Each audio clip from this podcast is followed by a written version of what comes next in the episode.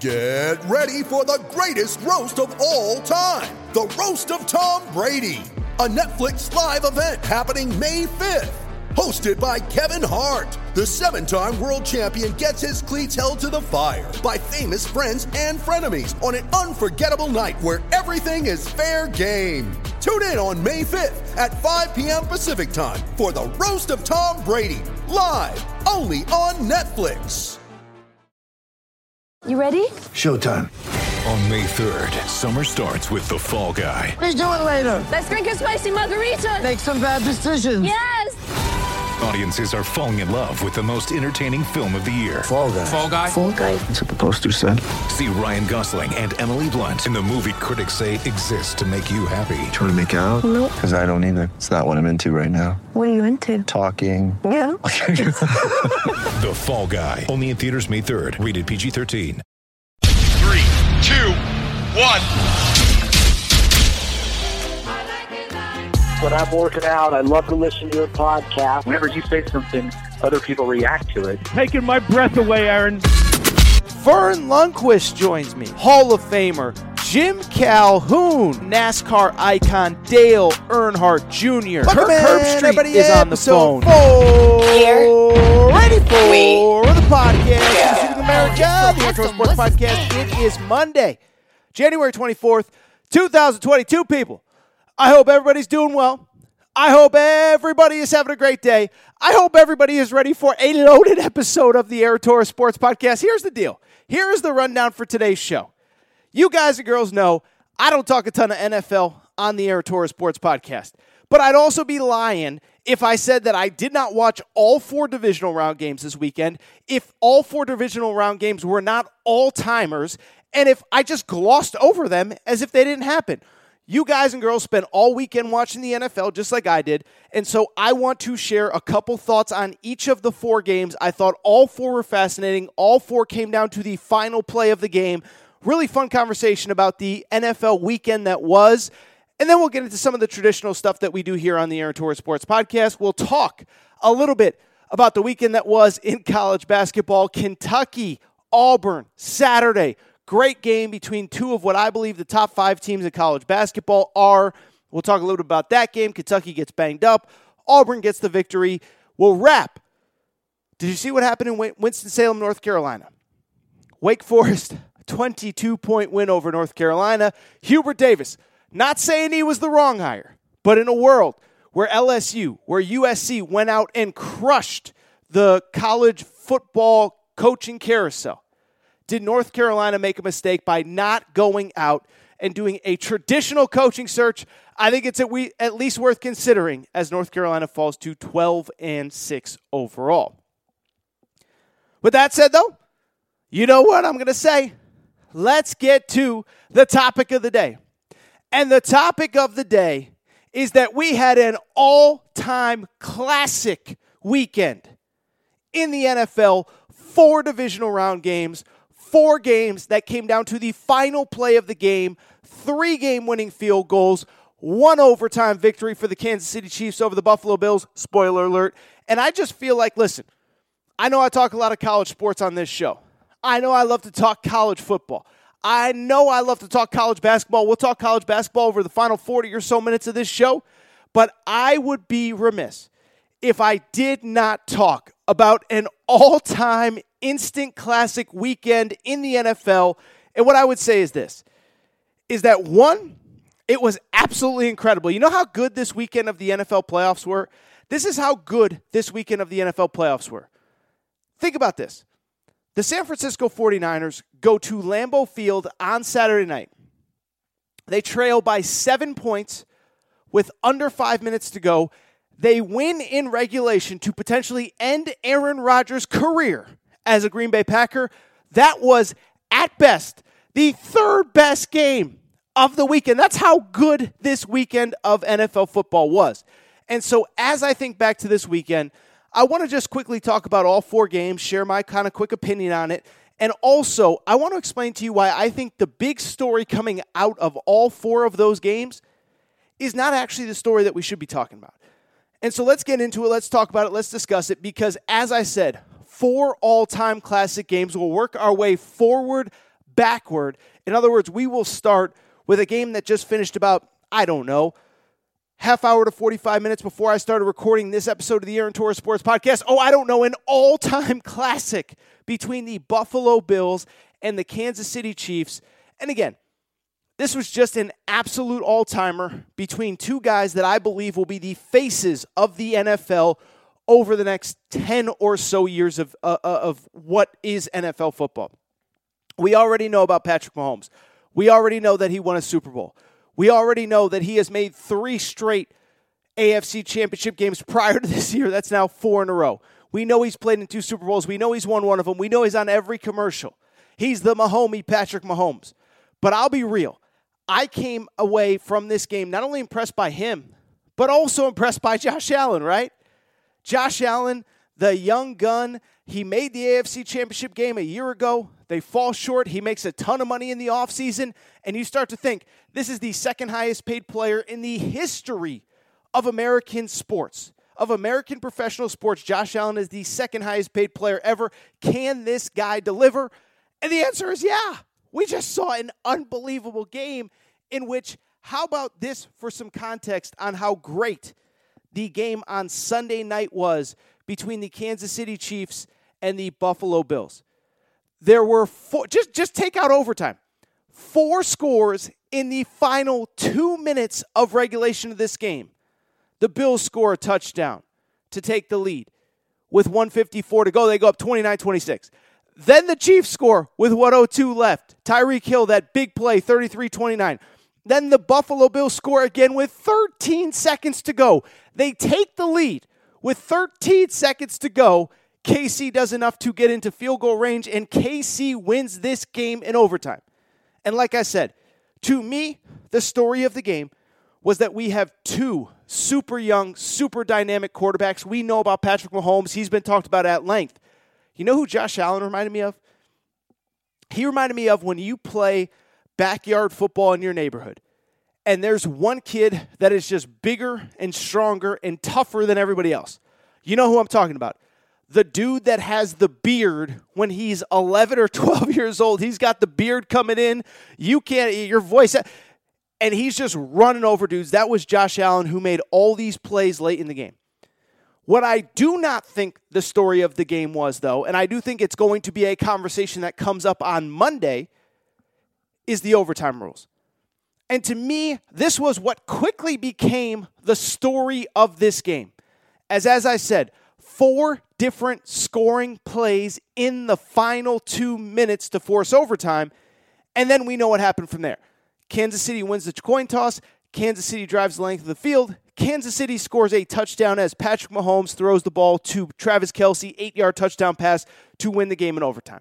And I saw all sorts of outrage, all sorts of frustration, all sorts of, oh my goodness, how could this be how we end play? Uh, let me say this it's not a perfect system, but I have no fundamental issue with it. It's not a perfect system, but I believe that all things considered, that is not why the Buffalo Bills lost this game.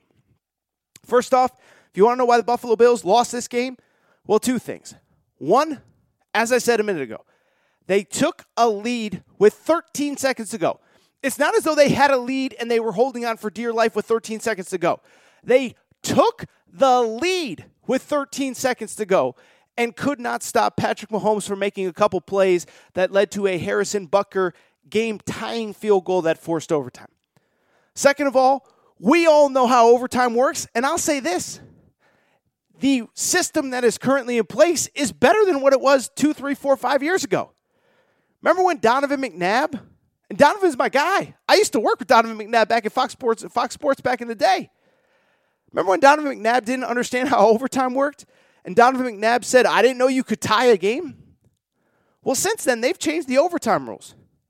They've changed the overtime rules so that if you force a field goal on the opening drive of overtime, you get the ball back. And so to me, I saw a whole lot of how can this end a season? How can this end? How could this do that? Well, if you're the Buffalo Bills, here's an idea force a field goal. If you force a field goal against the Kansas City Chiefs, then you get the ball back with a chance to win. To me, I'm not saying the better team won, I'm not saying the greatest team won. I've been kind of out on the Kansas City Chiefs all year. But you know the rules, and everybody's telling me, oh, it's not fair, it's not this, it's not that. I am just telling you straight up that to me, I did not think the ending of the Kansas City Chiefs Buffalo Bills game was unfair. I thought the Bills, first of all, 13 seconds left, they took the lead in regulation. They had a chance to stop KC in regulation, could not. KC got the game tying field goal, then they got the game winning field goal in overtime. I have no fundamental issue with the Kansas City Chiefs winning this game, and I have no fundamental issue with the overtime rules as they're currently in place. Let's go to the game before that on Sunday afternoon. It was, of course, the Los Angeles Rams versus the Tampa Bay Buccaneers. Los Angeles Rams travel to Tampa Bay. We all know the story. Tampa Bay, reigning Super Bowl champs. Tom Brady, 44 years old. And first of all, let me say this, guys and girls, and tell me if you're if I'm wrong on this. You guys can tweet me at Aaron underscore Torres, DM me at Aaron Torres Pod. Did you see this story that broke out of nowhere on Sunday morning that, oh my goodness, this might be the last year for Tom Brady? And this is one, I'm not claiming that I cover the NFL. I'm not claiming that I have any interesting insight that anybody else doesn't have. But that one definitely threw me for a loop. But I just bring it up to say that all of a sudden you go into this game and the stakes in this game are a lot different than what everybody else uh, than, than what we thought they were even a week or two ago, a day or two ago. I saw the fact that Bruce Arians was asked about Tom Brady's future on like Wednesday of last week and was like, "Yeah, we expect to have Tom Brady back."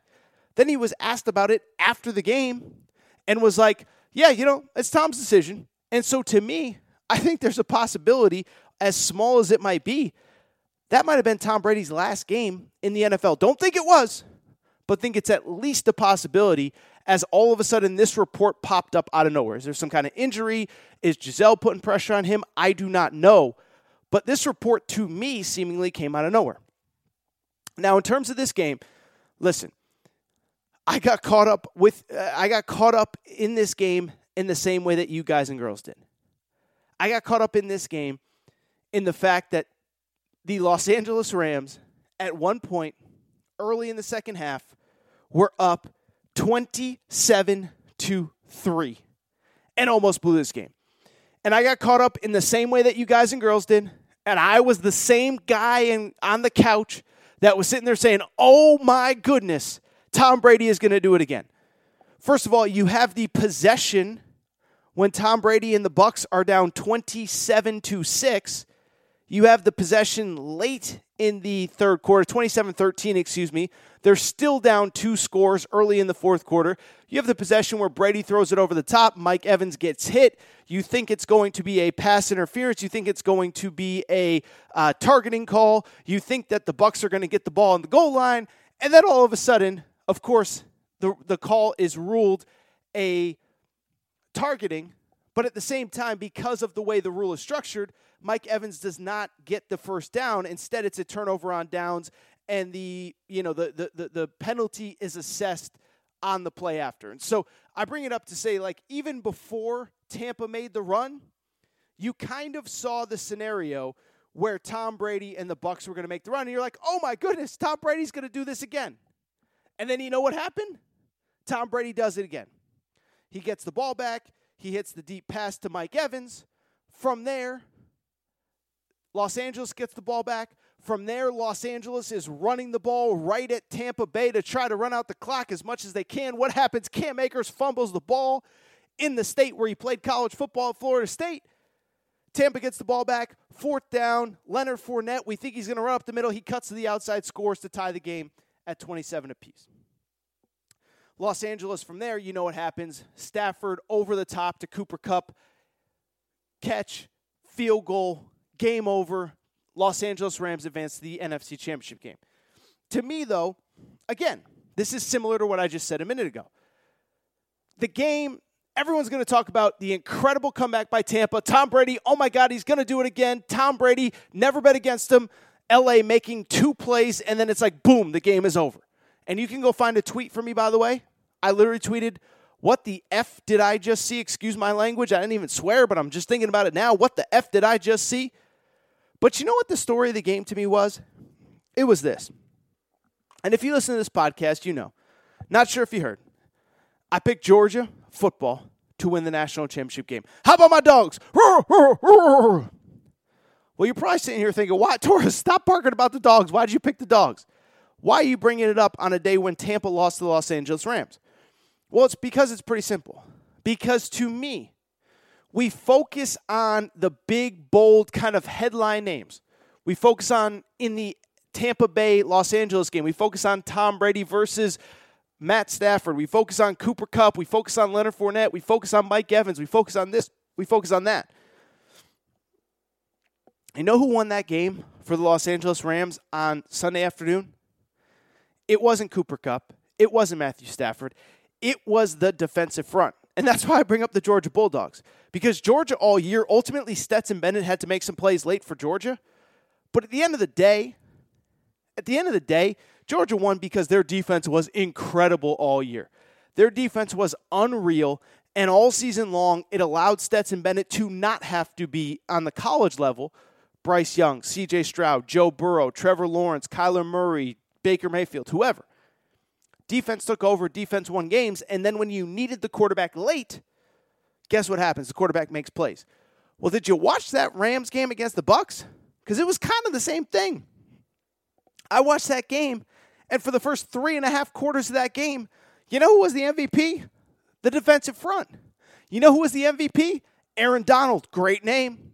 Great name, Aaron. Aaron Donald. Aaron Donald was the MVP. Von Miller was the MVP. Leonard Floyd was the MVP. And then it was late that the Tampa Bay Bucs made their run and that the Los Angeles Rams with Matthew Stafford and Cooper Kupp made that game-winning play that set up the game-winning field goal. And so I only bring it up to just say this is not to discredit Matthew Stafford. It's not to say he's not incredible. Matthew Stafford, by the way, played all those years with the Detroit Lions. Matthew Stafford in the last 50 years, guess what? In the last two weeks, Matthew Stafford has more wins with the Los Angeles Rams in the playoffs than the Detroit Lions have over the last 50 seasons as a franchise dating back to the 1960s. But I only bring it up to just simply say everyone is going to talk about that play from Stafford to Cooper Kupp.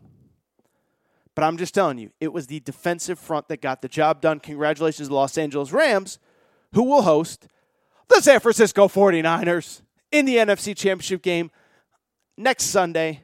San Francisco goes to Lambeau Field, beats Aaron Rodgers and the Green Bay Packers. And like I said, you want some perspective on how crazy this weekend was. Just think about this at its most basic level. San Francisco goes to Lambeau Field, goes to a place in the snow where Aaron Rodgers seemingly never loses, except apparently in the playoffs. And what happens?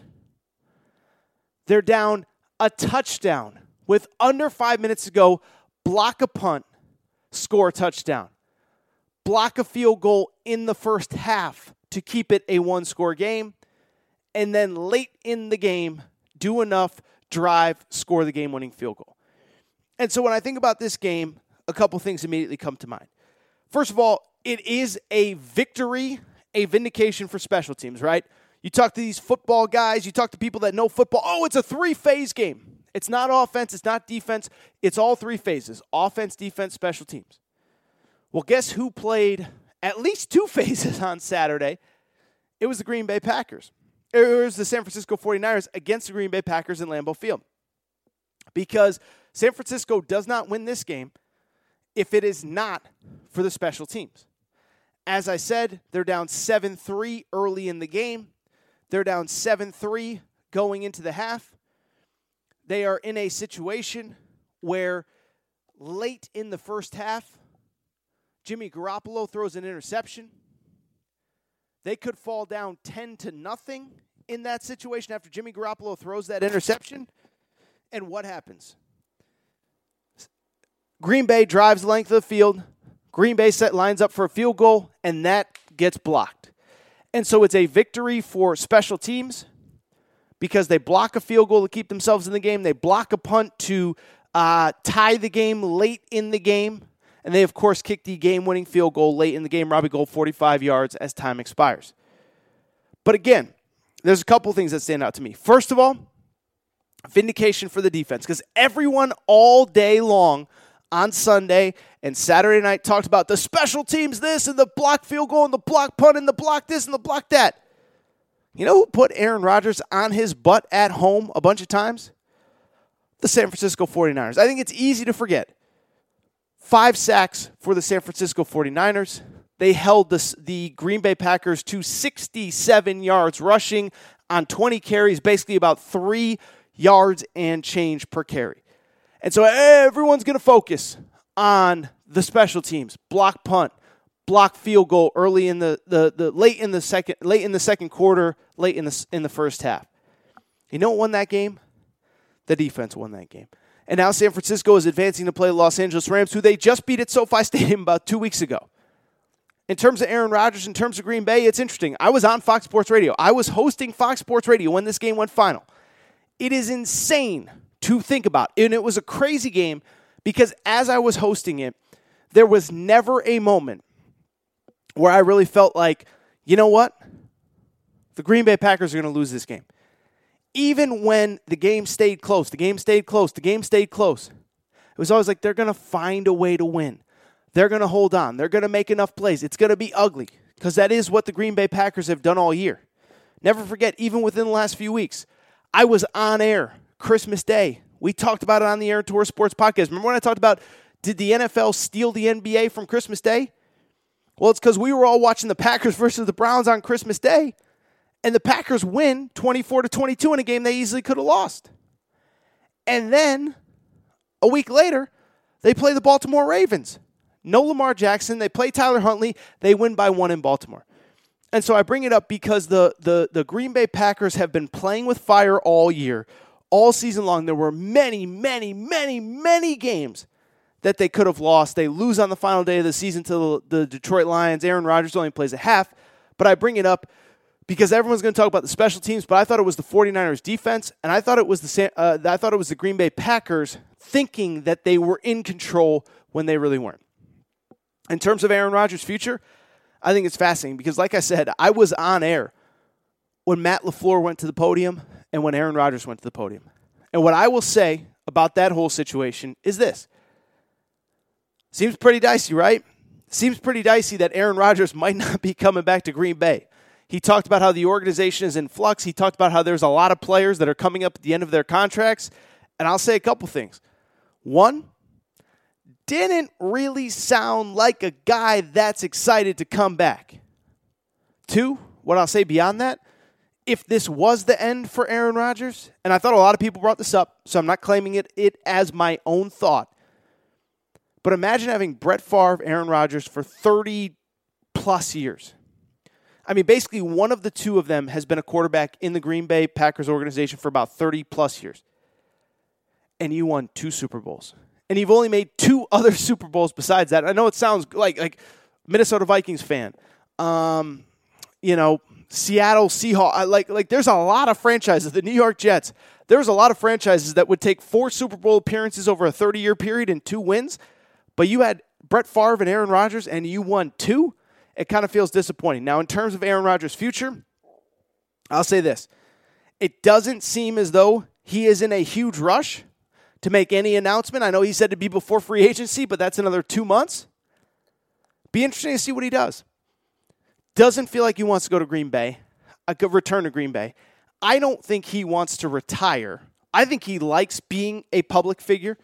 I think he likes having a platform. I think he likes, and this is not to get political, I think he likes sharing his opinions on vaccination and Fauci and the president and this and that.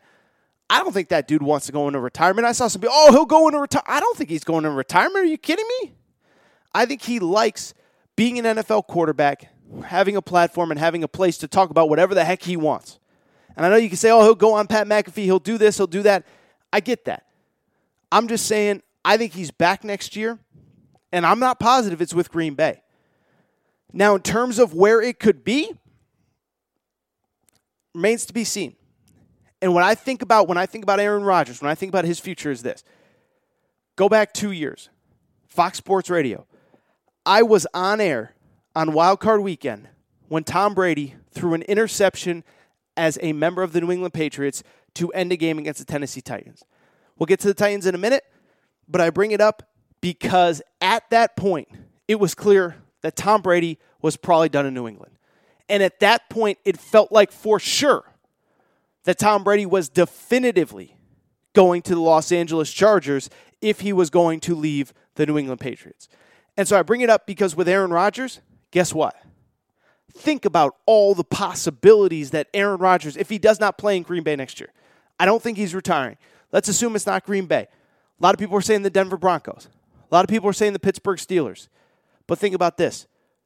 Two years ago, was anyone mentioning the Tampa Bay Bucs until like a day or two before it happened? And so Aaron Rodgers to me, it's almost like what's going on with Caleb Williams in college football, right? And we've talked a lot about Caleb Williams on this show. But Caleb Williams on the college level is so good that if Caleb Williams calls your school and says, I want to come there, I want to compete for your starting quarterback job, even if you have an established quarterback, you got to take Caleb Williams. And so I think it's the same with Aaron Rodgers. And so I don't think we have any clarification on what he wants to do, where he wants to go, how he wants to end his career. But I think the idea that it's only going to be one or two places outside of Green Bay, no. If the Las Vegas Raiders want to make a change of quarterback, they got to accept Aaron Rodgers. Um, you know, I'm just spitballing here, but the point I'm trying to make is there is a lot of teams that if Aaron Rodgers says, I want to come play for you guys, I mean, they got to consider it, right? They got to consider it. Whether it is the Tennessee Titans, who we're going to talk about in a minute, whether it is the Indianapolis Colts, whether it is the Las Vegas Raiders, as I just said, whether it is the Denver Broncos, whether it is the Washington football team, whether it is, by the way, the San Francisco 49ers. You think Trey Lance is the answer? If Aaron Rodgers wants to come play for you, you say yes to Aaron Rodgers. So I bring it up because Aaron Rodgers, I'm not totally sold that he's played his last game in Green Bay, but I'm sort of convinced. And what I think is going to be the most interesting story in sports next three, four, five weeks, where does he end up? And that's going to be fascinating to watch. Finally, the last game. And like I said, all four games, I think there's a storyline that people are talking about, and then I think there's the real storyline behind the, you know, the story behind the story. And what I would say from the first game, as Cincinnati goes to Tennessee and wins 1916, I think everyone's going to talk about Joe Burrow. I think everyone's going to talk about Ja'Marr Chase, 1916, Evan McPherson went up to Joe Burrow. We're going to the AFC Championship game, all that good stuff. And Joe Burrow was great. Joe Burrow made all the plays that he had to pl- to make to win that game. But I bring it up because the story of the game really wasn't Joe Burrow. It's not that he was bad, but he wasn't like Joe Montana in his prime. He wasn't like Tom Brady. He wasn't Aaron like, like he was fine. He also got sacked nine times, and that's a credit to the Tennessee defense. To me, the story of the game, it goes without saying, was Ryan Tannehill. Three interceptions, first play of the game, last play of the game, first play of the second half.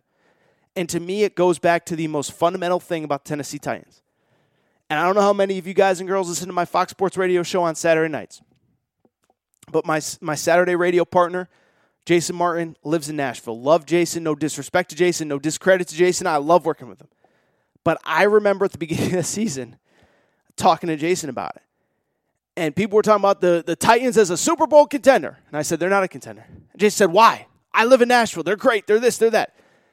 And the entire argument for the Titans as a Super Bowl contender was this they play in a bad division, and they traded for a 33 year old wide receiver named Julio Jones. And I said, I don't care how bad the division is. I don't care if you get the number one seed. And by the way, this is not me bragging because I get stuff t- wrong all the time. Where Aaron was right, where Aaron was wrong. I talk about the stuff I get right, all, all uh, the stuff I get wrong all the time. But I said, I remember saying, I don't care how bad the division is. I don't care how many games you win in the regular season. At some point, you are going to have to face a real quarterback, a real team, and you're not going to be able to beat him because Ryan Tannehill is not a quarterback that can win you a Super Bowl. It'd be like picking Oregon to win the college football playoff. Yeah, you can pick them and you can say, well, they're not going to play anybody in the regular season. It's like, yeah, but they're going to get to the playoff and they're going to play Alabama. They're going to get to the playoff and they're going to play Clemson. They're going to get to the playoff and play Georgia. They're going to get to the playoff and play, um, you know, I don't know, Oklahoma, whoever. And at some point, they're going to have to beat real teams. That was my argument with the Tennessee Titans. And so what happens? They get to the playoffs, they're at home, and they lose this game. And I think the Titans, out of all these teams that lost, I think they're arguably the most interesting one. Because you look at them, they got a tough decision to make. Now, I know financially it probably doesn't make sense to get rid of Ryan Tannehill, but think about it. Derrick Henry just turned 28. A.J. Brown, mid to late 20s. It's what I talked about with the Cowboys a few days ago. The Cowboys' window is right now. You have to make a coaching move right now because if you bring back Mike McCarthy, you got two years left where Trevon Diggs, CeeDee Lamb, and Micah Parsons are all on their rookie contracts. Well, guess what? Derrick Henry's 28. AJ Brown is in his mid 20s, and this defense ain't getting any younger. And your Super Bowl window is right now. And so, to me, I would argue the Titans are actually the single most fascinating story that came out of this weekend. What do they do? Do they bring back Ryan Tannehill? If they don't, how do they justify getting rid of him, and who do they bring in? I know it's probably not realistic for the Titans to get rid of Ryan Tannehill, but we've seen it. Three straight years, get to the playoffs in position, can't get over the hump because they don't have the quarterback. Lose to Joe Burrow this year, lose to Lamar Jackson last year, lose to Patrick Mahomes the year before, and I will be fascinated to see what they do. Whew. All right. What an opening segment of the Aaron Torres Sports Podcast. Listen, I thought I was going to talk NFL for what, 15 minutes, 18 minutes, 20 minutes, whatever. 29 minutes of NFL football content, but it was a great weekend. There wasn't just one game that I could gloss over. Forgive me. I love sports. I was watching the games. Forgive me. This is what I want to do. I want to take a quick break. I want to come back, and I do want to talk about the weekend that was in college hoops. Auburn, Kentucky have a bunch of takeaways from that one. Really fun game. Bum that Kentucky wasn't at full strength. Then from there, we'll talk a little bit about North Carolina. Your boy Hubert Davis.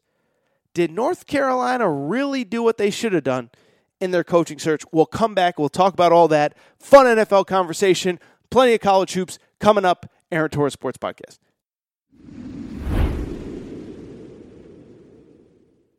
All right, we're going to get back to the show in a minute.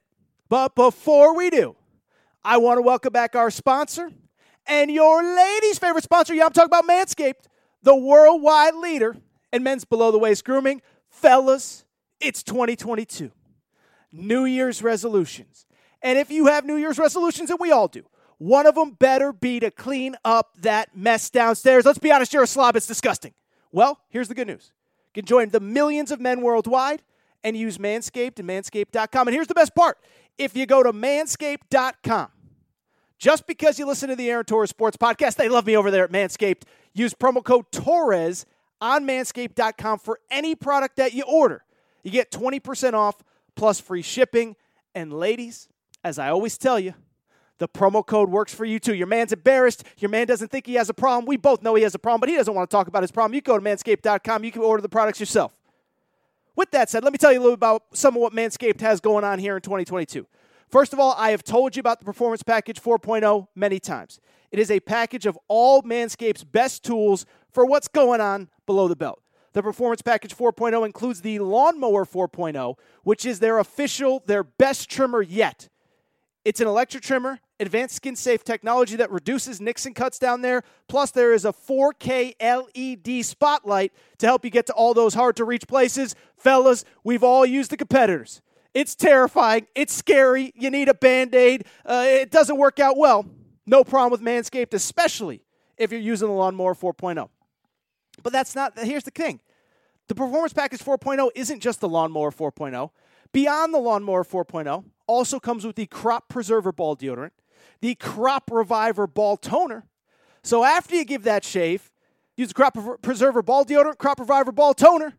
You're going to look good, you're going to smell good, and on top of all that, you got the Lawnmower 4.0. You got the Crop Preserver Ball Deodorant, Crop Reviver Ball Toner. Manscaped is also going to give you a free travel bag and anti chafing boxer briefs. It doesn't get better than that. That's the Performance Package 4.0. On top of that, I should also mention, fellas, I told you about this during the holidays. Manscaped also recently released their ultra premium body wash. I am just telling you, bring it in the shower, rub, rub a little bit of it on you. It's body wash. That's what you do with body wash. Use the Manscaped body wash. It is. It smells so good. I'm telling you. Uh, literally, I brought it out on Christmas Eve at the Torres house, uh, showing the ladies. Uh, look how good this smells. The fellas are saying, "How do I order it?" Well, here's how you order it. go to manscaped.com. You use promo code Torres. Performance Package 4.0. Beyond that, the brand new Ultra Premium Body Wash. It's to leave you smelling great. Everything thanks to Manscaped and manscaped.com. Again, manscaped.com. Use promo code Torres. 20% off plus free shipping. Everything on the website if you use the promo code Torres. Fellas, ladies, promo code works both ways. I want to thank you. Your balls will thank you. Manscaped.com. Promo code Torres.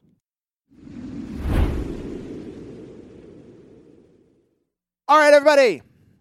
I'm back. Gonna be back. Gonna be back. Thank you again to our partners, Manscaped, manscaped.com. Use promo code Torres, 20% off plus free shipping. Fellas, ladies, that body wash, I'm not saying, but I'm just saying, mwah, mwah. You'll never smell better. That's all I'm saying. Manscaped.com. Use promo code Torres. With that said, let's get back. Uh, let's get back on track. I'm a little off track here, a little off topic, but let's talk a little college hoops. And listen, college hoops. I said this on Friday. I think college hoops understands that these two weekends during the NFL playoffs, wild card weekend, divisional weekend, there's just not a ton of big games. College hoops knows it can't compete with the NFL, knows it can't compete with the NFL playoffs, with Joe Burrow, with whoever, Tom Brady, Aaron Rodgers, Patrick Mahomes, Josh Allen, whatever. And so there were only two matchups of ranked opponents this weekend. Uh, not a huge slate. One of the matchups of ranked opponents, Tennessee LSU. LSU was down about 11 guys, so I don't really even feel the need to talk about it. Not discrediting Tennessee's win. I know Tennessee fans don't like Will Wade very much. I get all that. Uh, but I don't know that there's a ton to take away from that one. But I do want to talk about that other big game, the game that I really think captivated all of college basketball on Saturday morning, Saturday early afternoon, 12 Central Time on the plains in Auburn, Alabama. Number two, Auburn. Number 12, Kentucky. Great game between two great teams, two great coaches, the potential National Player of the Year in Oscar Tshiebwe, the potential number one pick in Jabari Smith. And we all saw what happened, and we all know what happened down there on the plains as Auburn takes care of Kentucky 80 to 71 Saturday afternoon. The Auburn Tigers get one of the biggest home victories in school history, and I would argue in front of one of the craziest environments in school history as well. And so let's talk about it. And what I would say is before I even get into the game itself, let me just say this. I say it all the time, but when I come on this show, I love to come on and give hot takes and strong opinions and this and that and oh my God, make you think in a way that you've never thought before. That's my job. That's why I, I think you guys guys and girls like me, think you appreciate me, whatever. This is one I don't think there's any hot take. Auburn's really good. We're going to talk about them. Kentucky is really good. Kentucky had a few injuries. I'm not making an excuse for Kentucky. But the bottom line is both teams played really well. Auburn proved they're a top two, top three, if not the number one team in the country. Kentucky showed a ton of fight on the road, down two starting guards at one point in that game. And so I'm not going to yell and scream that Auburn's this or Kentucky's not that because they lost. Sometimes you can just have two good teams on a court, on a field, on a rink and ice, two great golfers, two great tennis players, whatever. One has to win, one has to lose. And so I don't have any like blistering hot takes that are going to tear up your speakers here on a Monday morning.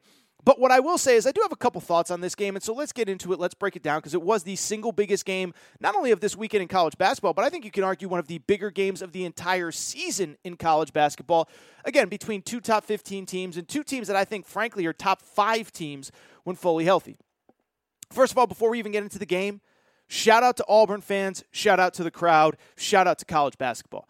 And I've talked about this so many times on this podcast over the last four, five, six months, but it is so great to have fans back in the stands at sporting events. And I've talked about it quite a bit on this podcast as well. I don't believe that there were any sports anywhere that were more impacted by no fans than college football and college basketball. College basketball, especially this weekend, we got to see on full display how great it is to have the fan element of college basketball. It wasn't just the nine, 10,000 people that showed up at Auburn Arena, couldn't get a ticket, couldn't get in for under $300. It was the camp out the night before. It was students lining up 24 to 36 hours before the game just to get into the arena. They already had tickets, but they were trying to get the best seat possible, doing it on an evening when it was cold, when temperatures dipped below freezing. This is what college basketball is all about. And then on top of that, the atmosphere inside the arena at Auburn Arena on Saturday. I tweeted it out. You guys loved it. I cannot imagine the scenario where any parent of any top high school recruit could sit there and say, look at Auburn, look at the two coaches, Bruce Pearl, John Calipari, 10,000 screaming fans at Auburn Arena. I'm going to send my kid to the G League or Overtime Elite. I, I, it's another conversation for another day, but I just bring it up because the atmosphere at Auburn Arena was so incredible. The students were so incredible in the lead up to that game. The atmosphere on campus all weekend was incredible.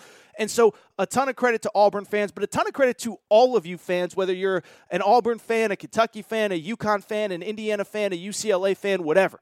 Because fans are what make college basketball great. And I have a few examples this year of a better atmosphere than what Auburn is and how great college basketball can be with fans back in the stands. In terms of the game itself, let's start with Auburn. What I would say is this since Auburn beat Alabama about 10 days ago at Coleman Coliseum, I have made the argument and I have said that I believe that Auburn is the deserving number one team in the country. I thought they should have been number one in last week's poll. Gonzaga got the spot. And I think Saturday's game showed just how good this team is when they are fully clicking. Obviously, the big name on Auburn is Jabari Smith, the potential number one pick in the draft. But if you watch this game, Jabari Smith was really good, but it was the other guys that ste- stepped up. Walker Kessler, transfer from North Carolina, McDonald's All American. I'll be honest, I've watched Auburn a ton this year. I don't think that I realized how much he impacts games on both sides of the court until Saturday when Auburn hosted Kentucky. The fact that on offense he sets those high pick and rolls, sets up his guards, rolls to the basket, they can throw it up. It's an automatic two points. Nobody can guard him when he gets the ball within two feet of the basket at seven foot one on defense, the way that he blocks and alters shots at the rim. I actually thought Oscar Tshiebwe did an incredible job to earn his 16 points and 14 rebounds because of the fact that Walker Kessler is such a menace defensively. Um, you know, and he is the backbone for this all for for an Auburn defense that is truly elite and truly as good as anyone in the country. And it starts with Walker Kessler, who's averaging over four blocks per game this season. Uh, and, and again, it's just a credit to him because, as I said, I obviously knew he was talented. I'm not saying I didn't know that, but I don't think I realized how impactful he was as he is currently second in the country in block shots. The only guy that has more per game is Jamarion Sharp, the kid from Western Kentucky, who's seven foot five, the tallest player in college basketball. So shout out Walker Kessler. Shout out KD Johnson. I saw my buddy Ju- uh, Justin Hokanson, who covers Auburn for Auburn uh, uh, for their uh, their On Three Sports website. He said that KD Johnson, his energy is infectious. He said he's been around Auburn athletics for a decade plus now. I think Justin's about my age. And he said he has not seen a single Auburn athlete impact teammates around him, fans around him, the coaching staff, whatever. He has not seen a player whose energy more impacts a team at Auburn since Cam Newton won the Heisman Trophy back in 2010. So that speaks to how good KD Johnson is, Walker Kessler, and of course Jabari Smith. Jabari Smith, look, I'm a Paolo Banchero guy. I've I, I, have followed Paolo since he's a freshman in high school, sophomore in high school. That was the first time I saw him. Um, Jabari Smith should be the number one pick in the draft, and I mean that full offensive display, uh, that full offensive skill set was on display. Shooting threes, fadeaways. Kentucky had no answer, but nobody's had any answer, and I thought Kentucky did a better job on him than anybody else. And so again, with Auburn, there's no super hot take. I thought they should have been the number one team in the country last week. I definitively think they should be the number one team in the country this week. In terms of Kentucky, listen, there's nothing else to say. I'm bummed that for a second marquee road game for Kentucky, we did not get to see them at full strength. And Auburn fans, that's not discrediting the win. That's not saying you guys didn't deserve it. It's not saying that uh, Kentucky would have done. I don't know what would have happened if Kentucky had been at full strength. But if you follow Kentucky, you know the bottom line. They go to LSU about two weeks ago. LSU at the time was pretty close to full strength. LSU, of course, has not had Adam Miller all year, but they were healthy at the time, as healthy as they're going to be. And at, at LSU, Kentucky has Sahvir Wheeler go down with a concussion early, does not come back. Ty Ty Washington gets cramps. He does not play the rest of the game, starting about the early second half stage. And so Kentucky had to play at LSU without a true point guard and ended up losing that game in a game that was winnable. Well, what happened Saturday at Auburn Arena? Kentucky starting point guard Sahvir Wheeler briefly goes out after a hard collision with Walker Kessler. It wasn't a dirty play. Walker Kessler didn't do anything wrong. First of all, Kentucky, you got to work on calling out screens in practice. Sahvir Wheeler returns, but even before that, Ty Ty Washington, who has been at times their best player this year, goes down with what looked like a really bad sprained ankle. John Calipari has not talked about it, but again, I think Kentucky's one of the five best teams in college basketball, but I would love to see them at full strength for any stretch of the season because when they've been at full strength, you know what they did? They put up 107 points on Tennessee a few weeks ago. They put up 90 plus on North Carolina, and believe me, we are going to be talking about North Carolina in a minute, um, but they put on a, a, ton. Uh, they put up uh, 90 plus points on North Carolina. They have essentially dominated everybody when they are at full strength. And I'm not trying to discredit Auburn and what they did on Saturday, but man, I wish we could have seen Kentucky at full strength in that game. Uh, the refs, obviously, look, I'm not going to get into the refs. Kentucky fans are saying that the refs are the reason that Kentucky lost. And obviously, Auburn had a favorable home whistle in that game. I, I don't think it's. I don't think that's the reason that Kentucky lost that game. Although Auburn did shoot 19 more free throws than them, I just think Auburn was the better team on that day at home in that arena. But again, my biggest takeaway I think when Kentucky's at full strength, they're awesome. I wish we could have seen it. And again, I do understand injuries happen. If I wasn't aware, all I got to do is listen to Penny Hardaway, right? Memphis is dealing with injuries. Uh, UConn's dealt with injuries all year. LSU is dealing with injuries. Duke was without a lottery pick, AJ Griffin early. So, again, it's not excuses for Kentucky, but man, I wish I could have seen them at full strength, and I hope to get them back at full strength very soon. Two more kind of big picture thoughts. First of all, we got to credit Bruce Pearl, right? Um, listen, I, you know, I, am not going to claim I know the guy well. Uh, I've had him on the podcast a few times. I've always enjoyed my conversations with him. But I saw my buddy Rob Dauster from the uh, Field of 68 podcast network, and he said this, and I thought it's so true. He said he has never seen a coach in college basketball more energize a fan base than Bruce Pearl. We see him at the football games. We see him with his chest painted. We see him yelling and screaming. This is dating back to the Tennessee days, and I'm sure, to be honest, he was doing it uh, in his first coaching job at Southern Indiana back in the early to mid 90s. But I have never seen a guy energize a fan base. And again, it goes back to what I said a minute ago uh, in terms of the crowd and the energy on Auburn's campus. It is what makes college basketball great, and it's what makes Bruce Pearl great as a head coach of Auburn basketball. And now you look at what what he has done, having Auburn as the number one team in the country. Of course, two years ago they made a Final Four. Three years ago they won the SEC regular season title. They won an SEC tournament title in the process. But I bring it up to say what he has done at Auburn is absolutely incredible, and the energy that he has brought to that fan base is absolutely incredible. I'm going to save this conversation for another day. I don't want to uh, crush the hopes and dreams of Auburn fans, but I also saw Rob Dauster reference that if he was Maryland, Maryland, of course, the coaching job is open there. Mark Turgeon was fired a few weeks ago, or he resigned, but he really fired. Rob Dauster said point blank, he's like, I would write Bruce Pearl a blank check. Don't want to go into that Auburn fans. Not going to ruin your day. But if I'm Maryland and I need some energy into my fan base, and Maryland is a great coaching job, yeah, I probably agree with Rob. Call Bruce Pearl, make him the offer that he can't refuse. A couple other thoughts before we get out of here. First of all, last one on Kentucky. Uh, Shaedon Sharpe. We talked about Shaedon Sharpe on Friday's show. If you do not remember or if you did not listen, Shaedon Sharpe was the number one high school player in America in the high school class of 2022. He ended up reclassifying and enrolling at Kentucky this spring. Initially, the plan was that he probably wouldn't play. When Calipari got there, when, when he got there, Calipari said he wasn't going to rush him out. But the dynamics changed last week when we found out that he is, in fact, eligible to at least apply for the NBA draft and a waiver will probably be given to him. The thought was coming to campus that he would not be eligible, although Aaron Torres told you all along that he would be eligible. Uh, but the bottom line is obviously now the dynamics with Shaedon Sharpe have changed. Uh, I saw a lot of Kentucky fans, and I think justifiably saying, um, you know, if if you were ever going to play him, it felt like on the road against a top ten team with two of your starting guards out for this game. That was the time. What I would say about Shaedon Sharpe is a couple things.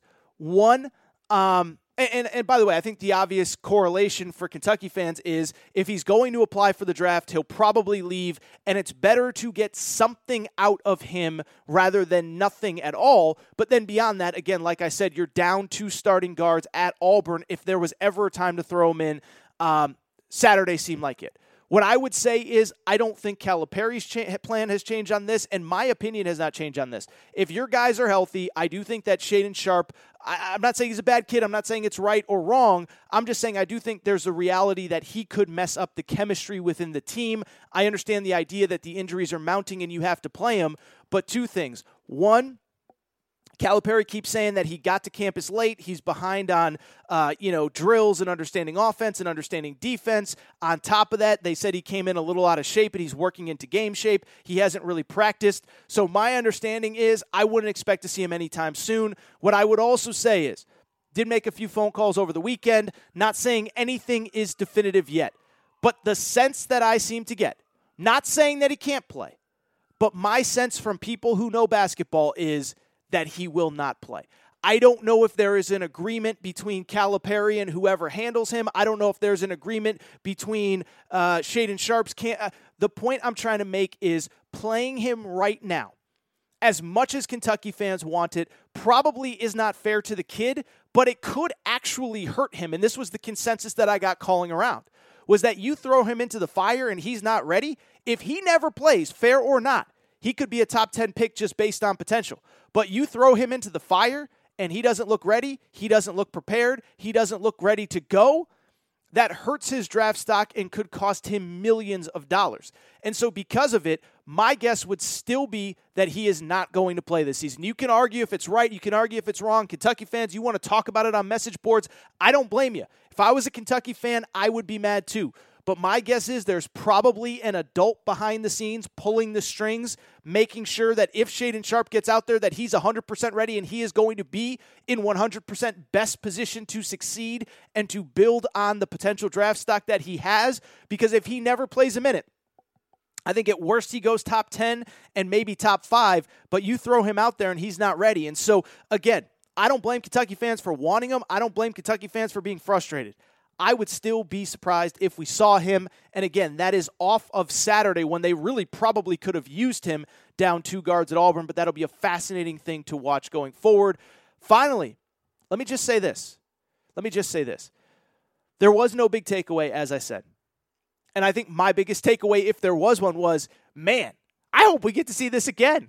We saw Kentucky come out at Auburn Arena ready to go, focused, locked in, ready to play, ready to compete with one of the, if not the best teams in college basketball.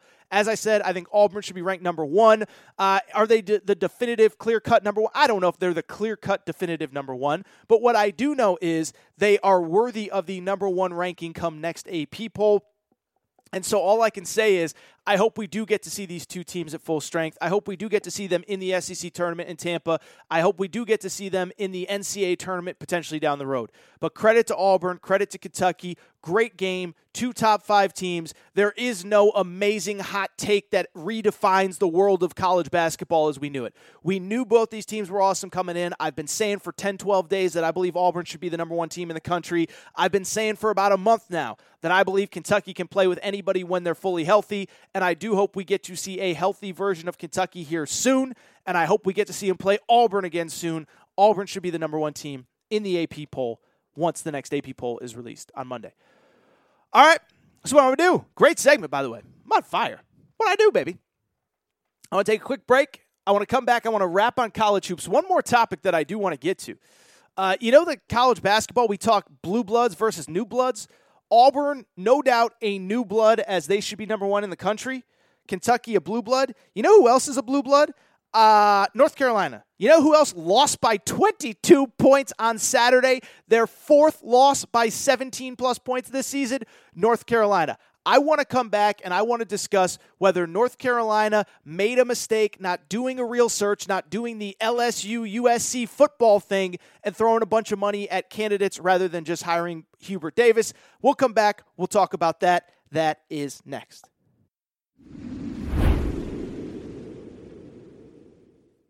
All right, everybody. I am back. Good to be back. Good to be back. Do want to wrap the show. One more college basketball topic. As I said, a relatively quiet weekend in college basketball outside of that mega showdown on the plains between Auburn and Kentucky. But there is one more big thing that I do want to hit on from the weekend. And it is a story that came from Winston-Salem, North Carolina, where the mighty North Carolina Tar Heels walked into Lawrence Joel Coliseum, home of the Wake Forest Demon Deacons, and North Carolina, the school of Michael Jordan, the school of Antawn Jamison, the school of James Worthy, the school of Sam Perkins, the school of Brad Daugherty, the school of Vince Carter. They walked into Wake Forest and got their butt whipped. Final score 98 to 76. And listen, I'm not going to do what you all think I'm going to do and say that Hubert Davis is not the right man for the job. I think it's entirely too early to know. But what I will say definitively and what I truly believe and what I have believed since the day that Roy Williams retired, North Carolina did themselves no favors by not putting together a real coaching search before eventually hiring Hubert Davis. And to be clear, this is not a criticism of Hubert Davis. This is not to say that he should be fired. This is not to say that he will never win at North Carolina. And there's no reason right now to definitively say that North Carolina has zero chance to continue its success under Hubert Davis. I'm not saying that he is definitively not the guy. But what I will also say is we now have over a half a season of a sample size, and so far it isn't good. Not saying he can't be the guy. But what I am saying is so far, it's not very good. First of all, there's the win loss record. Right now, North Carolina is 12 and 6 overall, 4 and 3 in a very bad ACC. And I know what some of you will say, well, Torres, come on now. 12 and 6 isn't that bad? And I don't necessarily disagree. 12 and 6 at a lot of places for a lot of coaches in their first year is not bad. But let's not forget, first of all, Hubert Davis inherited a very talented roster. They returned their leading scorer from last year, Armando Bacot, who for the Tar Heels averaged 13 points, 8 rebounds per game. He brought back their second leading scorer, Caleb Love, a former McDonald's All American point guard, who last year as a freshman averaged 10.5 points, 3.5 assists. They brought back RJ Davis. They brought back Kerwin Walton. They brought back Leaky Black. Oh, by the way, on top of that, they signed three marquee transfers Dawson Garcia, former McDonald's All American, Brady Manek, four year starter at Oklahoma, and oh, by the way, also Justin McKoy, really good player from Virginia. So it's not as though the cupboard was completely bare when, when Hubert Davis took over. As a matter of fact, I'd say they had the second most talented roster in the ACC. Beyond that, what's also concerning is exactly what I just said the ACC. It's terrible this year, and North Carolina is 4 and 3 in a terrible ACC that is trending to get three, maybe four teams in the NCAA tournament if North Carolina cannot turn it around. This is not the ACC of four or five years ago when they got three number one seeds. Virginia, 11 and 8, probably not going to make the NCAA tournament. Louisville, 11 and 8, talked about Chris Mack, probably not going to make the NCAA tournament. Syracuse, 9 and 10, probably not going to make the NCAA tournament. Georgia Tech, who won the ACC tournament last year, 7 and 10, obviously not going to make the ACC uh, NCAA tournament. And so I bring all this up to say you're 12 and 6, four and three in a bad ACC and what is the worst ACC of my lifetime. But beyond that, as they as the old saying goes, wait, there's more. Beyond that, you have to look at 12 and 6 doesn't look bad, but look at who they've beaten and look at who they've lost to. Right now, you could legitimately argue that in a terrible ACC, North Carolina's best wins are either at home against a Michigan team that's terrible and arguably along with North Carolina, along with Louisville, along with Virginia, one of the most disappointing teams in college basketball. If it's not Michigan, it's probably a win over that 11 and 8 Virginia team that has that is not going to make the NCAA tournament. Right now they have not beaten a single team that is projected to make the NCAA tournament right now as of today. But then there's the losses. And this is where you have to be concerned if you are a North Carolina Tar Heels fan. Because as I said 12 and 6 overall, here are North Carolina's losses right now at this point in the season. You lose by nine to Purdue. Okay, that's not terrible. You lose by 17 to Tennessee at Mohegan Sun Arena. You lose by 29 to Kentucky. You lose by five at Notre Dame. You lose by 28 earlier this week at Miami. And you lose by 22 on Saturday night against Wake Forest. And so you just look at the win loss record. 12 and 6 doesn't look bad. Zero wins against teams that are projected to make the NCAA tournament. Your only wins away from Chapel Hill are at College of Charleston, at Georgia Tech, and at Boston College. Three terrible teams. And then you have right now six losses, four of them by 15 points or more, 17 points or more, as a matter of fact. Roy Williams, the season last year that led him to retirement, he had one loss that bad, and it came in the NCAA tournament to Wisconsin. And so to me, with the returnees, with the results, that's where you have to be concerned. And that is where it goes back to what I opened the segment with. I don't know if Hubert Davis is the right coach. I don't know if he's the wrong coach. First of all, we obviously have recent history that says that North Carolina shouldn't just go get a North Carolina guy if he is not an elite coach. We know what happened when Dean Smith retired. You keep Bill Guthridge, then Bill Guthridge retires. Then you go out and get Matt Doherty, who had one year's head coaching experience because he's in the family. How did that work out? You end up with Roy Williams. And so to bring it back full circle with Hubert Davis, this isn't about Hubert Davis. It is about how he got hired and the fact that North Carolina repeated history and did not go out and do a real search and did not go out and try to get the best candidate that it possibly could, okay? And to be clear, I'm not saying this is the pathway for everybody. I'm not saying if you're Washington State or if you're uh, Texas Tech or if you're Wisconsin or if you're Florida State that you need to go throwing around bags of cash at everybody. But what I am saying is when you are one of these truly great jobs, these jobs that great coaches leave good jobs for to take the great job that is yours. If you're North Carolina, you owe it to your fans, to your alums, to your former players, to the people that have come before you to go out and shake every tree and do everything you can to get the best possible candidate that you can. I think North Carolina's decision not to do that was not only wrong, but I think it looks especially bad based on what we've seen over the last four or five months in college athletics. Because I don't know if you paid attention. I don't know if you listened to this show. But there were some pretty big freaking hires in college football. USC needed a football coach. USC could have played it safe. USC could have said, who are we really gonna get? There's not. I mean, we're not. We're good. We're USC. We're this. We're. But who are we gonna get to take the USC job? And then they said, "Oh, Lincoln Riley. Here's a bag of cash. What is it gonna take for you to say yes to this job?" And now Lincoln freaking Riley is the head coach at USC.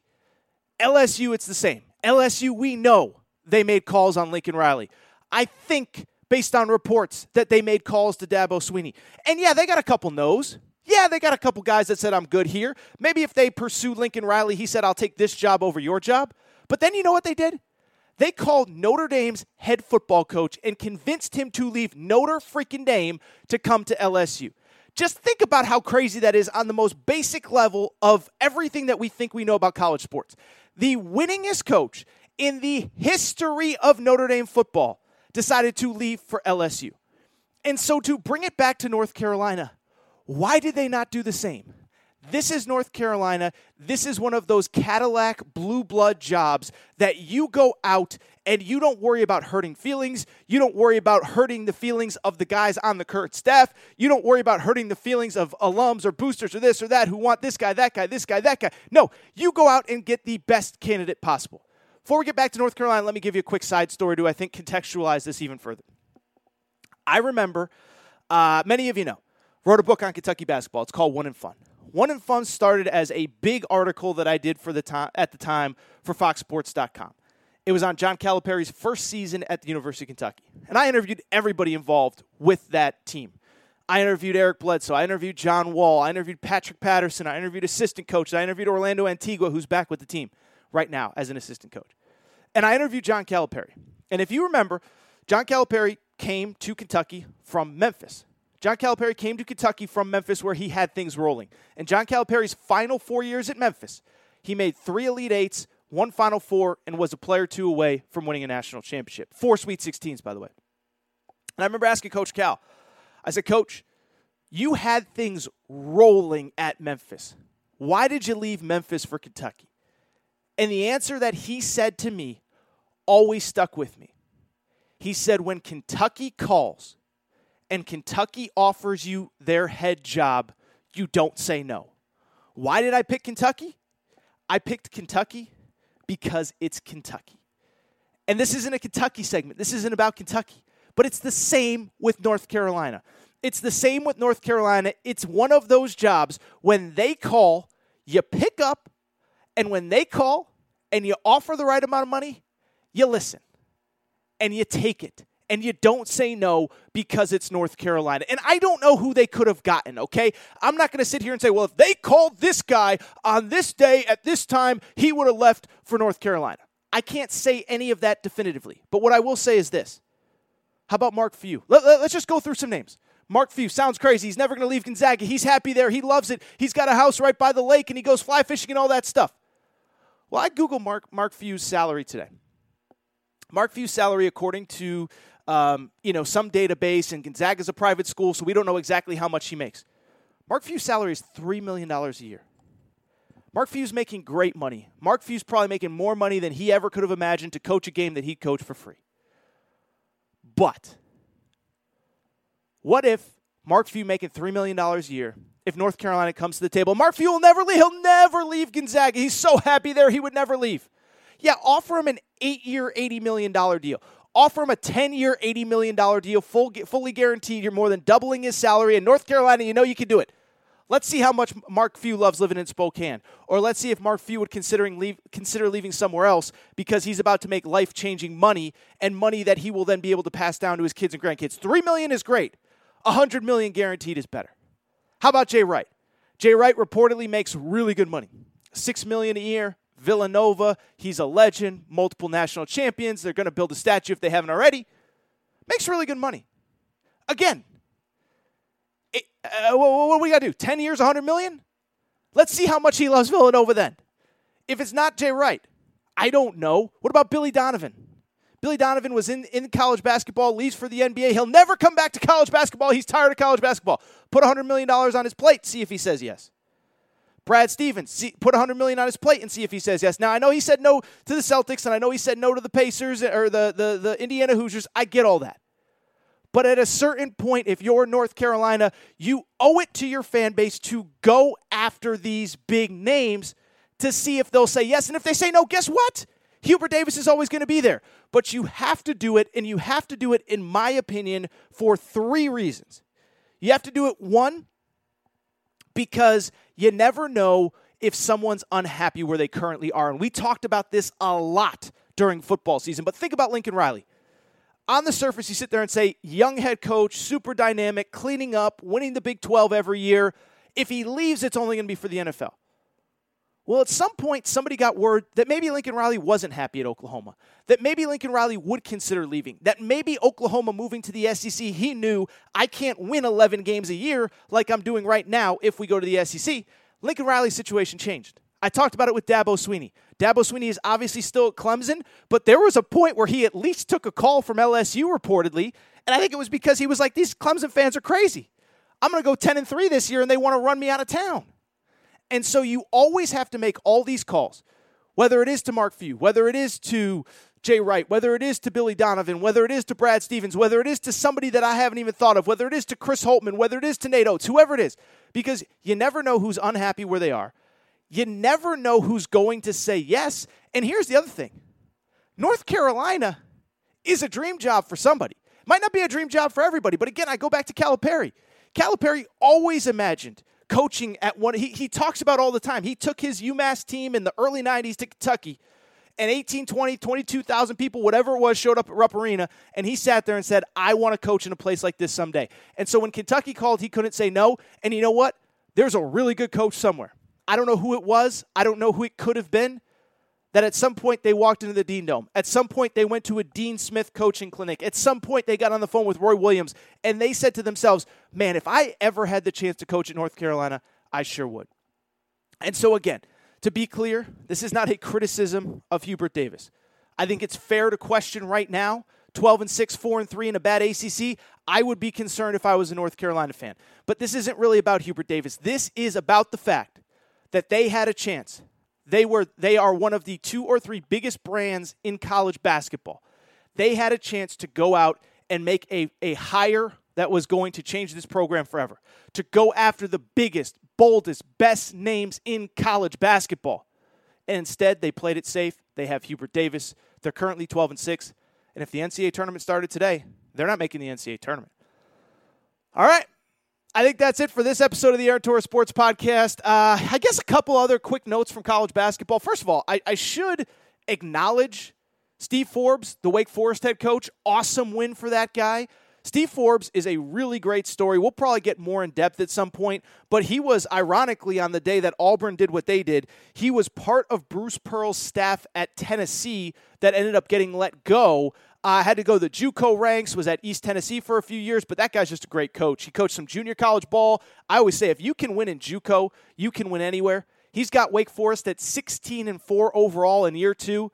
By the way, you know I don't like to pat myself on the back too much, but uh, I shared a tweet the other day from the year that Georgia was looking for its head basketball coach, and they hired Tom Crean. And everyone, everyone in the media, oh, Tom Crean, you got to take Tom Crean if you can get Tom Crean.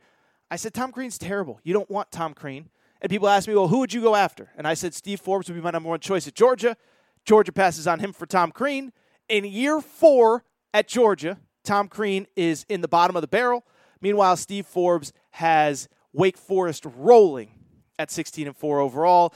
Uh, but yeah, I think that's really it for today's episode of the Aaron Torres Sports Podcast. Fun weekend of college hoops. And again, as the games get bigger, as the stakes get higher, we will continue the conversations of college football on this show. But I hope you enjoyed today's Torres Sports Podcast. It is time for me to get out of here. First of all, I want to thank you guys for listening. If you're not subscribed, please make sure to do so. Apple, Spotify, Amazon Music, Google Music. Thank you all who are subscribed. The numbers in this month continue to be insane. I am blown away by your interest in this show. So thank you for your guys' support, guys and girls, of course. Make sure you're subscribed. If you want to do your boy a solid, rate and review the show. Go on Amazon, go on uh, Apple Music, wherever you listen to podcasts, rate and review the show. Uh, also, make sure you're following on social media at Aaron underscore Torres on Twitter, at Aaron Torres Pod. We, of course, have all of our team specific pages Torres on UK for the Kentucky Wildcats, Torres on Arkansas. Thinking about starting a Torres on Auburn, Torres on LSU, Torres on A&M. If any of you are interested, please feel free to reach out. Uh, just trying to get a feel for what pages might work and what might not. But I do think that's all for today's show. I think it's time for me to get out of here. Shout out to Torrent Craig.